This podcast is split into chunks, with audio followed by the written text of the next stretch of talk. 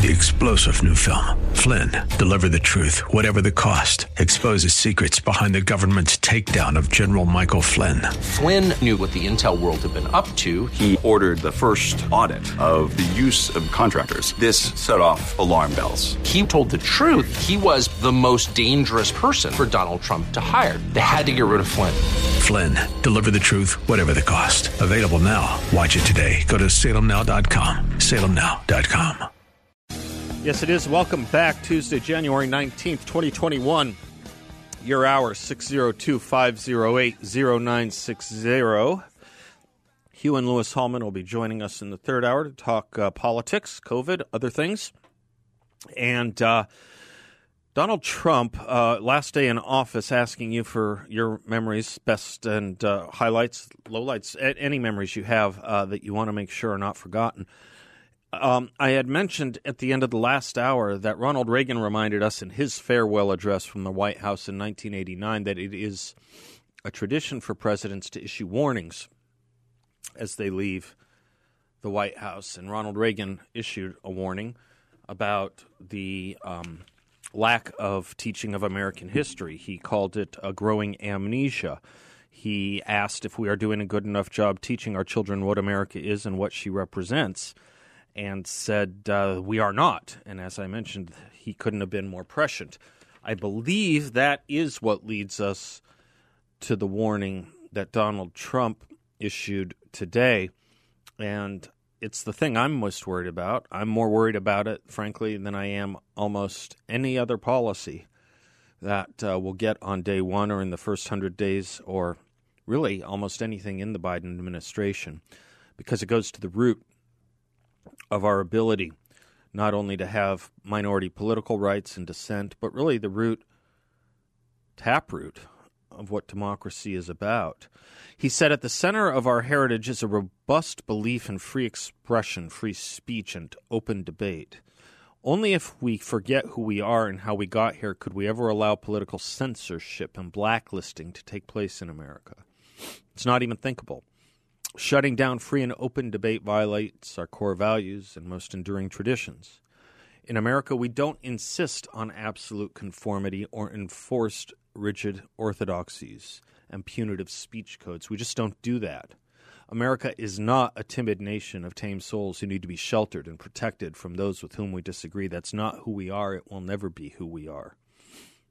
For nearly 250 years, in the face of every challenge, Americans have always summoned our unmatched courage, confidence, and fierce independence. These are the miraculous traits that once led millions of everyday citizens to set out across a wild continent, carve out a new life in the Great West. It was the same profound love of our God given freedom that willed our soldiers into battle and our astronauts into space. The only thing is, when he says we just don't do that, insist on absolute conformity or enforce rigid orthodoxies and punitive speech codes is, of course, that we have done that. That's the problem. Um, it, it, America should not be a timid nation of tame souls who need to be sheltered and protected from those with whom we disagree. Unfortunately, we have become that. We used to think it was merely a problem on our colleges and universities. In Adam Carolla's words, that we dipped our children in Purell. But unfortunately, it's now evidently become more and more a problem for adults. It's interesting. I was I was making the point yesterday. I, I guess a caller made the point, and it hadn't dawned on me. A caller made the point yesterday that when you think of all the Democrat parties and left wings criticisms of Trump supporters, what they call us, what they call us, we who attend the rallies or support him. The reverse was never really true. I, I, I don't know of anything specific or general, even, where we criticized or condemned Hillary supporters. Uh, that she would call us deplorables. We didn't really have any name for people who went to Hillary Clinton rallies or supported Joe Biden. Someone wrote or called in yesterday and put up on the screen, I don't think I got to them, that the worst we ever called them were snowflakes. And of course, it's true we called people who shrunk from hearing conservative ideas snowflakes. We didn't call supporters of the left generally snowflakes. Uh, snowflake is a term with a long history to it, actually, but the term it's been used currently for is people who are so afraid of hearing a conservative point of view that they treat that point of view as if it's violence. They treat they treat speech like violence, and defend contrarily, or uh, the other side of the coin, treat violence as speech. This to me is the most worrisome trend. We used to not do that in America.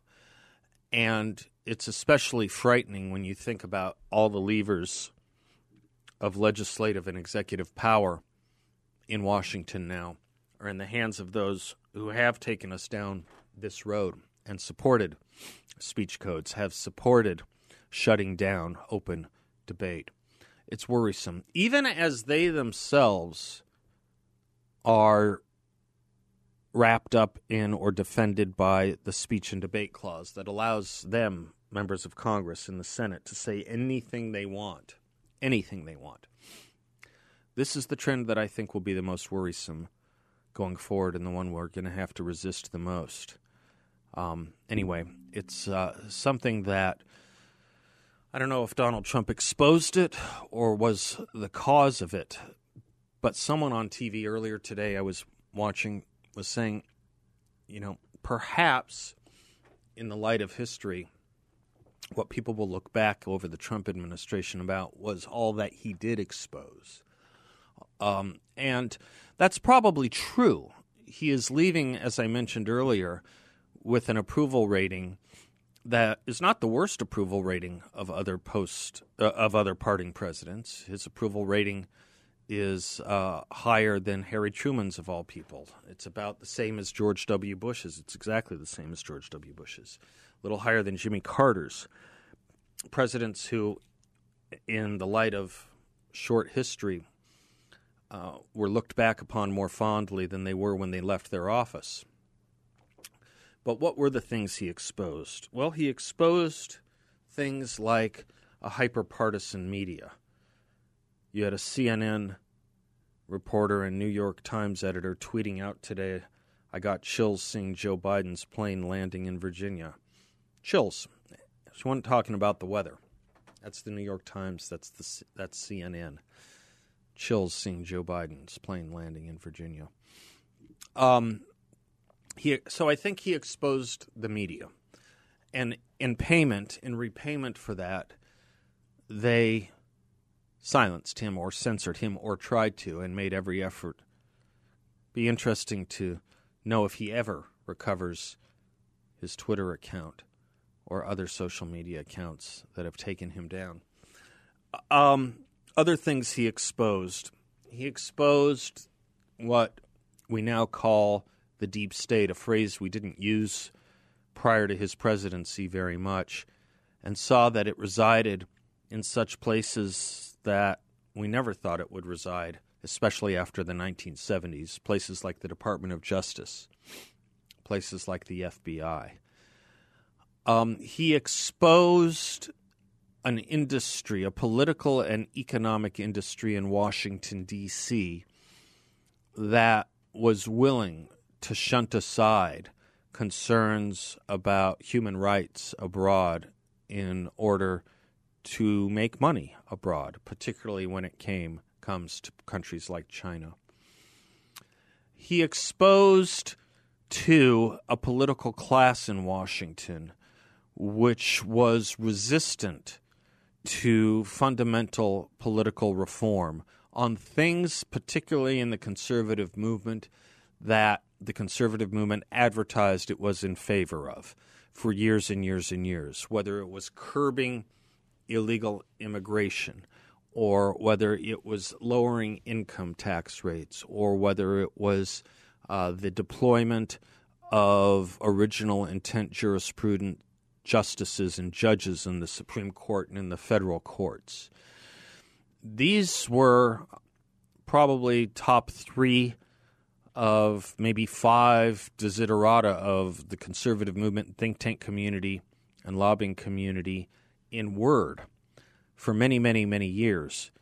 Indeed, when it was done, they weren't on board. They weren't on board. And that's an interesting exposure as well. I think he exposed conservative journals as well, or so called conservative journals, as well as several conservative think tanks. I think he exposed the lobbying industry.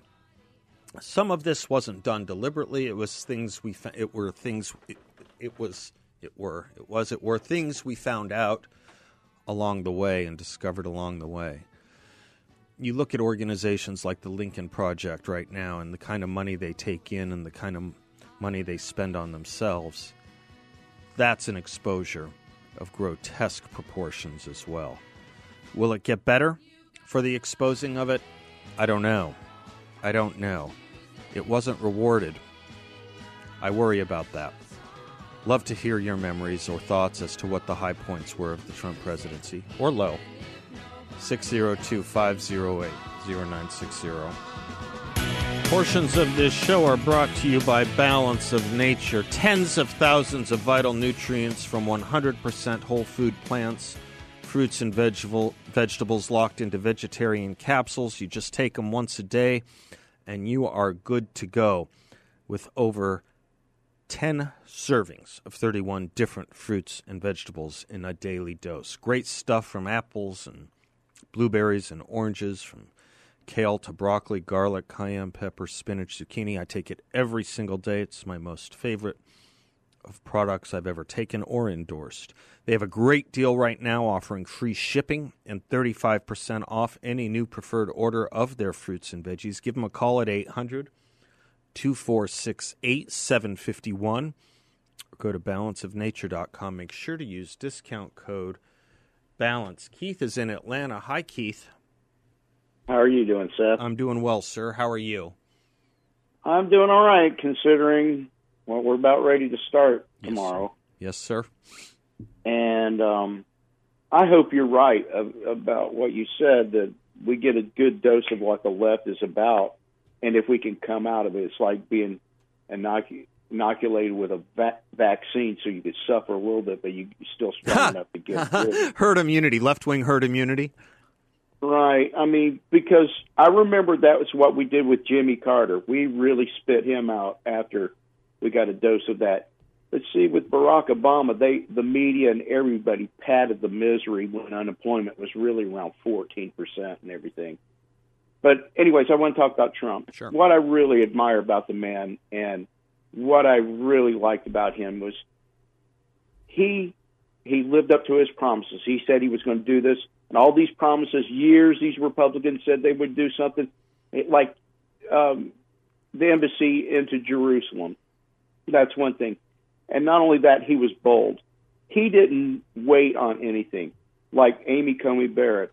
He went ahead and got her through there, whereas a regular Republican would have said, "Well, wait till the election is over with," and we would have lost that seat Yep. Yep. and he he was he was good and we i i'll tell you this much and this is my warning to the republican party if anyone's listening you can come back and get us another mccain and another romney but us people who w- want trump will probably just sit home you can keep but you better get someone up there that's bold and barks back at the democrats because trump was like that he was he was just like that but the democrats every one of them up at Capitol Hill are just as rude as Trump was. And Trump was only rude when he was fighting back. When people treated him with respect, he was respectful to them. What do you predict the Republican Party will take going forward? Do you think they'll retreat back to a different kind of Republican Party, or do you think they'll go forward with this more, uh, for lack of a better word, populist version of, of what Trumpism stood for? It depends on who takes the the, the wayward horse by the reins and, and steers it because it's like this. Who knows where it's going to go? Because Mitch McConnell's now the most powerful Republican up there, and um, he could probably get it back in line where we where we get the establishment types, and and that's just going to break the spirit of the Tea Party people, the Trump people, the people who have no voice, who know that the government looks down on us. We're middle income people. We carry the burden of the nation. We pay the taxes. We live a responsible, moral life. We, we want the best for our families. We don't want a handout from the government, and they spit on us. They treat us like we are not valued. It's, it's, they, the Democrats, if they could, they would flip a switch and evaporate us off the planet. But the problem is, is they don't realize that we're the ones who carry the burden. If they flip the switch, all you got is people who do nothing and elitists. And what's going to get done at that point? You know, um, it is interesting. People had made different comparisons to the kind of um, constituency that Donald Trump appealed to when he ran in 2016, 2015, 2016. Um, and they talked about, you know, did he sound more like Andrew Jackson? Did he sound, I mean, all kinds of people love to make those kinds of comparisons. The truth is, if you go back and read the 1968 convention speech of Richard Nixon talking about the forgotten Americans, that's what it was. That's who he was appealing to. And it's an odd irony of life that you had this man, Keith, who um, who uh, is extraordinarily wealthy. Is he perhaps the wealthiest man that ever occupied the White House? Possibly, he'd be top three, if not the most. Possibly Washington was wealthier. I'm not sure in his day, but in any event, you had this most wealthiest of men, a billionaire, who had uh, more of a common touch and more of an appeal with the um, American worker than um, any president in recent history, even those that you know were bragging about, or not bragging, but were taught, you know, would, would, would make call, calls back to their Texas or ranching roots or their peanut farming roots. You know, it's it's it's just an interesting thing, which which tells me it's about two things. It's about yes, the issues you talk about but also, yes, the policies you push. And you're absolutely right, Keith. He um, he he was a, a bull uh, against the China closet, both specifically and, and figuratively, uh, when it came to China, when it came to um, trying to get a better deal for the American worker, when it came time to lower the taxes for all Americans, when it came time to and about uh, lowering the unemployment rate for groups that the Democratic Party has talked about for years but has done very little for. You know, it, it's just it's just an interesting thing about this man, and that's why I think, though his approval numbers really never cracked numbers that other recent presidents had at their height. You know what one of those reasons is, by the way? One of those reasons is we didn't have a war on his watch, which is when approval ratings typically go up for a president. Yeah. Yeah. You know, no body bags, no foreign wars. That was a promise too, and one that was quite forgotten. What's so sad about that is this: remember how the left just beat up Bush all those yeah. years about that war, sure. and Trump did the gave exactly what the left had been clamoring right. for years, right? And they beat him up on yeah. that. So it doesn't matter what the yeah. That's the does. lesson. That's the lesson we need to take. You know, you can be a Bush or you can be a Trump. They're going to go after you either way. So just do the right thing. Right. Right. Exactly right. Well said, Keith. Thank you. Have a good day. You bet. Thank you. Happy to take uh, other calls on thoughts and memories as we uh, really uh, commemorate the last day of the um, of the Trump administration. It's a it's an odd thing reflecting back. It seems like just yesterday, in a way that he was inaugurated. I guess it's been such a fast four years. So much has happened, but it doesn't seem like four years. It seems like only yesterday. And he fought and was fought with on every single thing. Every single thing. Every day was a fight. And some of that, some of that, in retrospect, we'll look back at as part of his foible as well. 602 508 0960. We'll be right back. Welcome back to the Seth Leibsohn Show, 602 508 0960. Jake is in Phoenix. Hi, Jake. Hey, how you doing, Seth? I'm well. How are you, sir? I'm okay. Um, just commenting on kind of the impact of the presidency of Donald Trump. I, I think his greatest accomplishment was exposing the breadth and the depth of the corruption in our political system And really, what we have now is a political class. And you can call yourself a Democrat or a Republican, but you're, if you're in politics, you're the same. And you know, to what's what's really scary is the uh, our governmental agencies, how how corrupt they've become. The IRS, the FBI, the um, CIA, and how they all conspired to work against this president on a daily basis.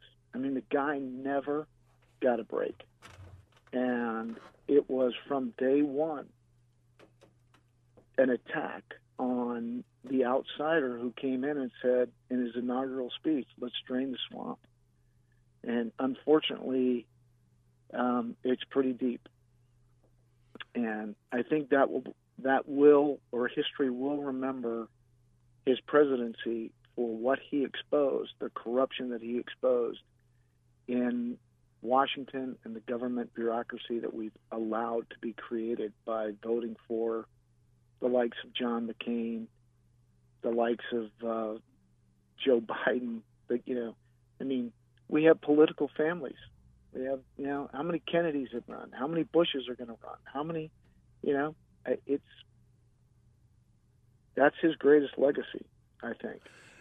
It will, of course, depend in large part on, you know, how the history is written. One of the interesting things to me about this, and for those of us that know a little bit of recent history, is that the left used to care about an overactive um, FBI, CIA, right? They used to care when they surveilled. I mean, we just we just commemorated the Martin Luther King holiday yesterday. How much he was subject to the domestic surveillance. I know, right?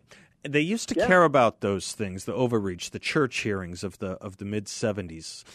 Uh, that were cared. supposed to reform the intelligence agencies against domestic surveillance. Um, and it all came back from the left. It all came back from the left, and the left within the establishment of too many who might be considered Republicans at some point or another. I don't know. Did Jim Comey call himself a Republican? I think he did. Whether it meant anything yeah. or not, I don't. I don't know. I don't really care. But you, you take my point. That, that that may not be the best example. But there was an establishment in the party that did not want Trump. I remember when he won I was at a dinner conversation with someone talking about, you know, how it was by dint of help from the Russians. And, you know, it, it started before he even took office. Before but someone else at the office. table said, you know, at a certain point, you might just admit that he won based on appealing to a population that hadn't been appealed to in a long time. And in so doing, took on not only the Democratic Party and the media, but also substantial parts of the Republican Party, which was against him as well, the establishment of the Republican Party. It was a very hard thing, and so one wondered. And the FBI. Yeah, oh, certainly, CIA. to be sure. Yes, to be yeah, sure. I mean, it, it's it, it's just it, it was amazing the the number of battlefronts that he had every day. Mm-hmm. You know, the media, the you know the, the the House and the Senate, the judiciary, the you know FBI, every every established yeah. It, it, yeah. Every part of established governance in America yeah.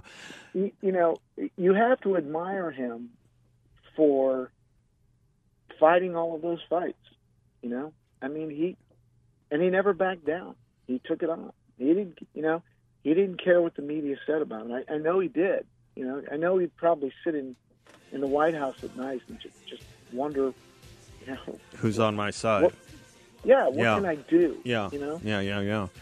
There's yeah, it's, I mean, it's it's it's it's a it's a success, and in not being able to continue it in a way for another four years, a failure of his of Greek proportions, isn't it? It really is. Well, I mm-hmm. think what's interesting too is you know they you know, to think that our political our voting system isn't wrought with fraud is just to deny factual history. Because there have been, I mean, you had the Pendergrass machine in the Midwest that you know everybody. oh, that's an interesting point. The corruption, yeah, the corrupt. Right, right. So to listen to the Democrats, this is the first election that had absolutely no corruption in it, right? Right. Thank you, Jake. We'll be right back. Welcome back to the Seth Leibsohn Show, 602 508 0960. This the last day of the Trump presidency, taking your calls on thoughts. Joe and Carefree. Hi, Joe. Yeah.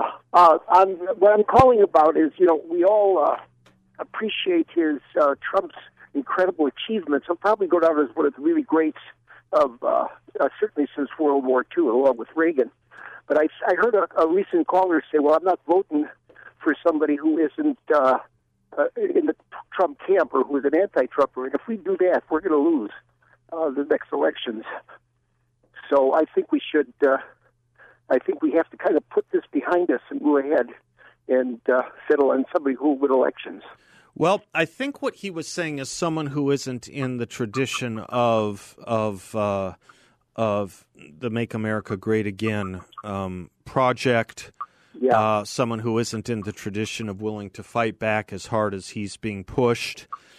Um, I, I, think that's what he was saying. I, you know, it would make me ask you, Joe, what's what's the kind of candidate or who's a candidate you would look forward to running in four years? Well, well, I like Walker. I like Nikki Haley. I don't know if she has the. Uh, I, I like. Um, I, I have a, a, a. Those are the people that come to mind right away.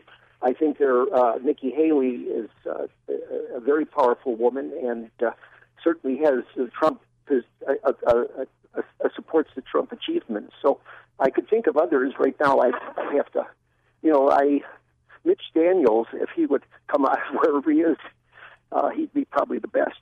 But I don't see him running. He's the kind of person I would like to see if that would be useful. Okay. Would you uh, would you support a Republican ticket if it were headed by someone like oh I don't know Ron DeSantis, the governor of Florida, a oh, current yeah. governor? Yep, I'm sorry, that's the name I forgot. Yeah, you bet, absolutely. Yeah, I, I, I, am thinking someone like Ron's stock will be very high. I'm thinking someone like Kristi Noem's stock would be very high. Yeah. Oh, excellent, excellent choice. I'm yeah. thinking, um, I'm thinking perhaps. Uh, uh, did did I say Tom Cotton? I don't think I did. Did you I say? I think Tom Cotton's stock will be very high. Some of these people have more regional appeal than national. But someone like Ron DeSantis will have tremendous bragging rights. Was, yeah. uh, that's that's a phrase I don't love. He will well, have tremendous rights to talk about how he did with his state of Florida during this crisis versus the darling of the media, Governor Cuomo, who did much worse and much the opposite, but got all the all the media plaudits. You know. Yeah, that that was an outrage. His behavior was was was uh, commended, and uh, he, he did more harm than uh, than most. He was Yeah. really quite bad. But I think the, the other the other part of it is if there's somebody who's coming up. I mean, when we get to the election, we have to see who's on the other side, rather than saying, "Well, I don't like this Republican," and so you end up with uh, more Democrats. And I can't see them ever being, at least in, in the next uh, decade, uh, being reasonable and uh, being bipartisan. No, I don't think so. They're not off on that kind of a start. Uh, certainly not with the kind of talk they're engaging in. Um, they're now talking about domestic terrorism as an emphasis for the National Security Council, which is uh, nothing um, as so reminiscent as what the Obama administration did under Janet Napolitano at Homeland Security when she was talking about the threats of Americans being much greater than the threats from international terrorism. You may remember that the labeling of the and the investigation of the various Tea Party movements. If this is the road they're going down, it's a road that um, is going to uh, continue the erosion of our civil liberties, and I think will come back with a roar in the midterm elections. Um, one other thing I did want to mention before the uh, before we get to the um, top of the hour and the Hallmans joining us. I had mentioned it a couple times. I'll say it again, and I, I did put it out on Twitter. If you follow me there, you can access it there. My Twitter handle is at Seth Leibsohn. I think this is the best government document that's been put out since 1787. It's called the 1776 Report, and it was issued yesterday. And um, it's about uh, 40 pages, easy to read document put out by the 1776 Commission that uh, Donald Trump uh, authorized to undertake the study of and the teaching of American civics and American history to counter really the 1619 report, which uh, we have talked about so much and which is now a curriculum in so many of our schools. Over, I think, oh, I think pushing up against 10,000 schools last time I checked, having adopted the 1619 report. This 1776 report is fantastic. And just to give you a sense of what it gets into, um, I'll tell you, you know it's good when you when you know it was chaired by people like Larry Arnn and Charles Kesler.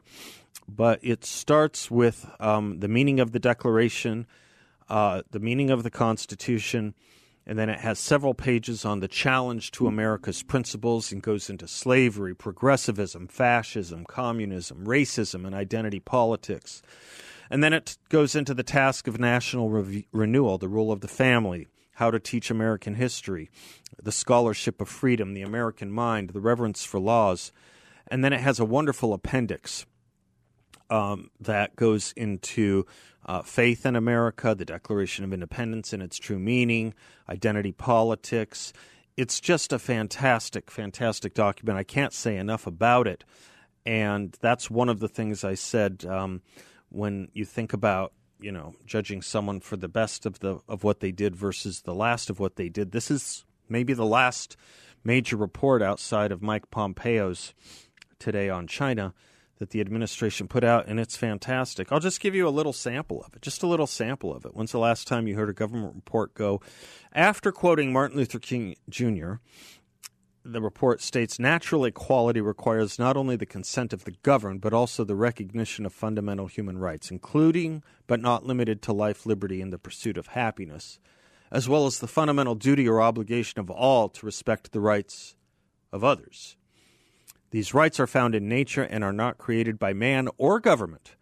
Rather, men create governments to secure natural rights. Do you realize what a miracle it is for a government to put out a document that says that. Rights are found in nature and are not created by man or government. Rather, men create government to secure natural rights. That's revolutionary thinking. Indeed, the very purpose of government is to secure these rights. In a sense, the precepts of the American founders were known to prior thinkers, but those thinkers stated them in an entirely different set of terms to fit the different political and intellectual circumstances of their times. Um, it's a fabulous, fabulous dog. People talk to me or call me and say, "What should I give my kids to read about American history?" And I have some books. I've recommended Wilfred McClay's. I've recommended the Bennett series, America: The Last Best Hope. You could do a lot worse than starting with this document. It's a fantastic document, the 1776 report.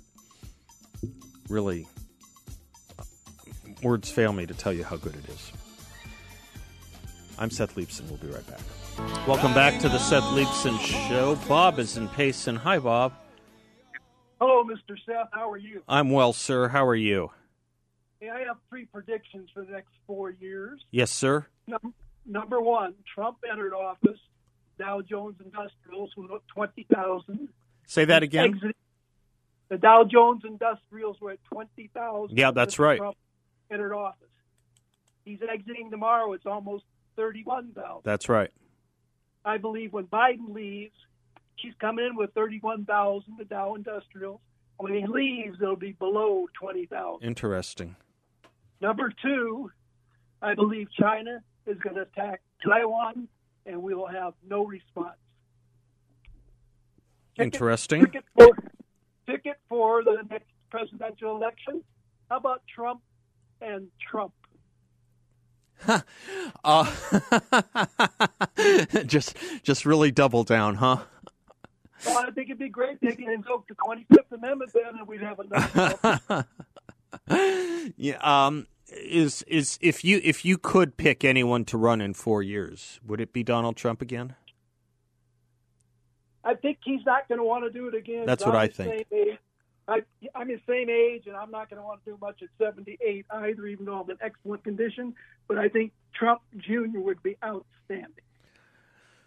There's a um, there's yeah. It'll be interesting to see what some of these outspoken members of the family uh, what they do over the next couple of years. Um, here's what will be, I think, the most important thing to watch and, and look for because this is how you build. Tend to one of the ways you tend to build political capital. How active, say, Junior would be, Donald Trump Jr. would be in supporting and helping do fundraisers for other Republican candidates that, of course, you know, have been supportive of the MAGA agenda. You know, are they to are they to be headliners uh, uh, for for political and fundraising events for those kinds of candidates? That's one typical way you build political capital. Certainly, another question will be to see how much media they make themselves available for, how much media they will be interested in starting or creating, if that is a future for them. Um, those would be the three indicators to look for whether they're interested in running again. Um, if they're quiet and uh, kind of fade back simply, not simply, but if they fade back into the into the Trump business and, and stay out of the political limelight, probably they're not going to. Uh, that's probably a tell that they're not that interested in doing this again um, or running again. Um, and we have to consider, as a previous caller said, who the opponent will be. My guess is at that point um, it would be Kamala Harris, simply because I don't know how an 82 year old runs for president again. I just don't know how that happens. He looks kind of like something out of Madame Tussauds already. The Hallman's up next. We'll be right back.